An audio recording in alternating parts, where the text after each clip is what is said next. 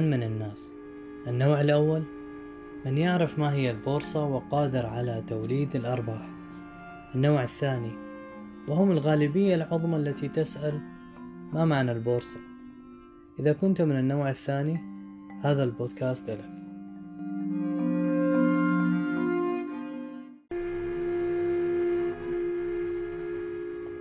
تعريف البورصة هو سوق للأوراق المالية أسهم سندات وغيرها. تبدأ القصة لما شركة خاصة تقرر أن تجرج نفسها في البورصة. مثال مصنع ملابس في العراق. ملابسه تلقى رواجا بزنس تبعه شغال منيح. يفكر صاحب المصنع في التوسع في خطوط الإنتاج وعمل أكثر من مصنع في مدن عراقية أخرى. يعني هدف الإدراج إنه يحصل مبالغ أكثر ليوسع المصنع وتكبر الشركة تبعه. لكنه يحتاج إلى مليون دولار. ليحصل على هذه المليون هناك عدة مصادر. رقم واحد يروح للبنك. رقم اثنين للأصحاب أو للعيلة. رقم ثلاثة أن يطرح يطرح الشركة تبعه أو المصنع في البورصة. إذا راح للبنك حيطلب البنك دراسة جدوى منه توفير ضمانات للسداد وبعدين راح يحدد له سعر الفائدة أو سعر تمويل هذا القرض أو هاي المليون دولار. وطبعا إذا تعثر عن السداد حيكون هناك عواقب وخيمة. ما راح أضل كتير في رقم اثنين إذا طلب من أهله أو أصدقائه إذا كان معهم مصاري باختصار راح يعطوه إذا ما كان معهم زي حالاتنا ما راح يعطوا. رقم ثلاثة إنه يطرح الشركة تبعه أو المصنع تبعه في البورصة. يحصل على مليون دولار من البورصة. أول شي شو بصير؟ يذهب إلى هيئة الرقابة على سوق المال في البلد اللي هو فيه. لنفترض العراق. تلزم إدارة البورصة صاحب المصنع أن يظهر جميع أوراقه وحساباته لعدد كبير من المتخصصين لمراجعة حسابات الشركة. الهدف من المراجعة التأكد أول شيء من إنه الشركة حقيقية ما فيها نصب أو احتيال. التأكد من السعر العادل للسهم اللي راح يبيعه للناس اللي موجودين بهذا البلد. عشان تعرف الهيئة السعر العادل. لازم تعرف القيمة السوقية للمصنع أو للشركة.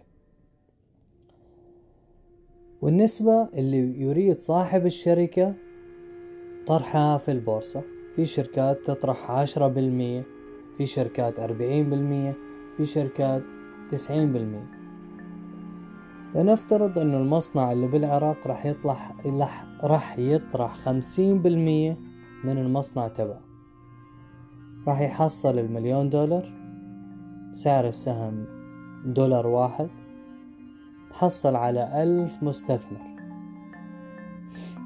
بعد ما صار المصنع يملك المليون دولار هم عبارة عن ألف مستثمر مستثمرين في هذا المصنع. شو التغيير اللي طرأ على إدارة المصنع؟ أول شي تحول المصنع من شركة خاصة إلى شركة عامة. يعني صاحب المصنع العراقي لم يعد يملك حق التصرف في إدارة القرارات في الشركة لأنه صار في مجلس إدارة ولازم يرجع له ويمكن مجلس الإدارة يقرر في فترة من الفترات عزل مؤسس الشركة ومؤسس المصنع نفسه زي ما صار بشركة أبل مع ستيف جوبز. من التغيرات الأخرى اللي طرأت على إدارة المصنع إنه كل ثلاثة شهور لازم المصنع يقدم أوراقه اللي هي عبارة عن أرباح وخسارات وتفاصيل كثيرة للرقابة والتدقيق. لازم يعلم المصنع الهيئة بأي تغيرات بالشركة سواء إدارية أو غير شيء. يعني الشركة يجب أن تتمتع بالشفافية المطلقة وبمجرد مخالفة أي معايير من معايير هيئة السوق. هتكون هناك مخالفات وعقوبات قد تصل إلى الشطب أحيانا من هيئة سوق الأوراق المالية شو استفاد صاحب المصنع عند إدراج شركته؟ شو خسر؟ شو استفاد المستثمرين الألف باستثمارهم بالمصنع؟ شو استفاد الاقتصاد أو البلد أو المواطن العادي بمجرد أن طرحت هذه البورصة هذا المصنع بالبورصة. أول شي صاحب المصنع أو المصنع نفسه حصل على المليون دولار اللي كان بده إياها لتمويل توسعاته. خسر خمسين بالمية من ملكية الشركة ومن صنع القرار زي ما ذكرت قبل. يعني لم يعد هو الحاكم بأمر الله بالشركة. بتذكر بكتاب مارد الأحذية أو Shoe Dog مؤسس شركة نايكي فيل نايت قعد فترة طويلة يرفض إدراج شركته بالبورصة مع إنه كان كتير محتاج لتمويل للتوسع. كان كان سبب رفضه الخوف من خسارة القدرة على اتخاذ القرارات زي ما صار مع صاحبنا بالمصنع. كمان راح يخسر صاحب المصنع خمسين بالمية من أرباحه بعد سداد الرواتب والضرائب. زي ما حكينا إنه هو طرح بالبورصة فقط خمسين بالمية. شو استفاد الألف مستثمر وشو خسر؟ صاروا ملاك لهاي الأسهم بهذا المصنع.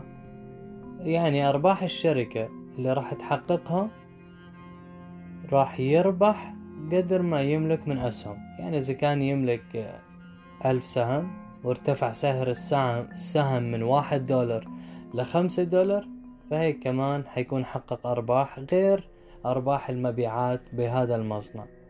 شو راح يخسر المستثمرين؟ إذا تعثرت الشركة فسوف يخسر ويتم معاملته كمالك للشركة. يعني إذا ربحت الشركة بربح وإذا خسرت الشركة راح يخسر. شو بستفيد اقتصاد العراق أو اقتصاد الدولة والمواطن العادي؟ خلينا نحاول نلخصها. المصنع حصل على تمويل بمليون دولار.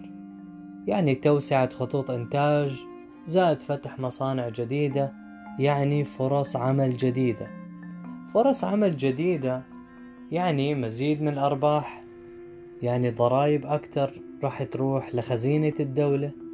الدولة راح تستخدم أموال الضرائب في بخدمات يعني في قدرتها على توسعة والصرف على خدمات عامة مثل التعليم مثل الطرق.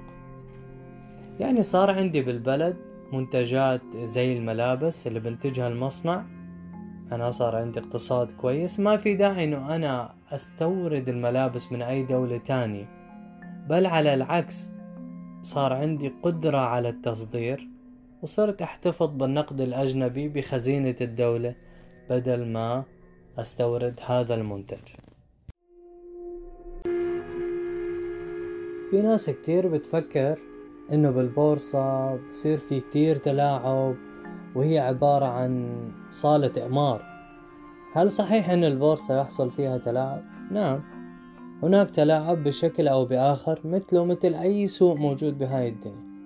بس بشكل عام هو سوق منضبط فيه هيئة رقابية بتحاول قدر الإمكان إنه تمنع النصب والاحتيال ونشر الإشاعات الهدف منها اللي الهدف منها هو الربح السريع. طبعا بيختلف من دولة لدولة أكيد. في ثلاث مؤشرات بالبورصة. خلينا نحكي على على بورصة السوق الأمريكي. S&P 500 و Dow Jones و Nasdaq هناك العديد من المستثمرين يرجع لهذه المؤشرات لمعرفة اتجاه الاقتصاد الأمريكي إذا كان في حالة تصاعدية أو تنازلية. طبعا كل مؤشر من هاي المؤشرات مهتم بفئة معينة أو قطاع معين من من الصناعات.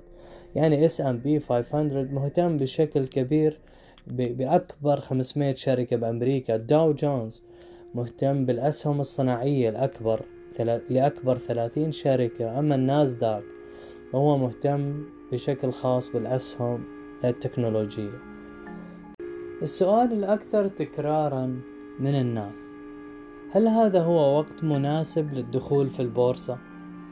هل هذا هو وقت مناسب للشراء؟ السؤال الثاني اللي راح نطرحه بالبودكاست الجاي مين هم الفئات اللي بيستثمروا بأوقات الركود وأوقات الانهيارات تبع الأسواق وبيستغلوا ثقافة القطيع وهروب الناس وتركهم لأسهم قيمة بأسعار مثالية. وتركها لهدول المستثمرين اللي بقتنصوا هاي الفرص. رح نحكي بالبودكاست الجاي. تصبحوا على خير.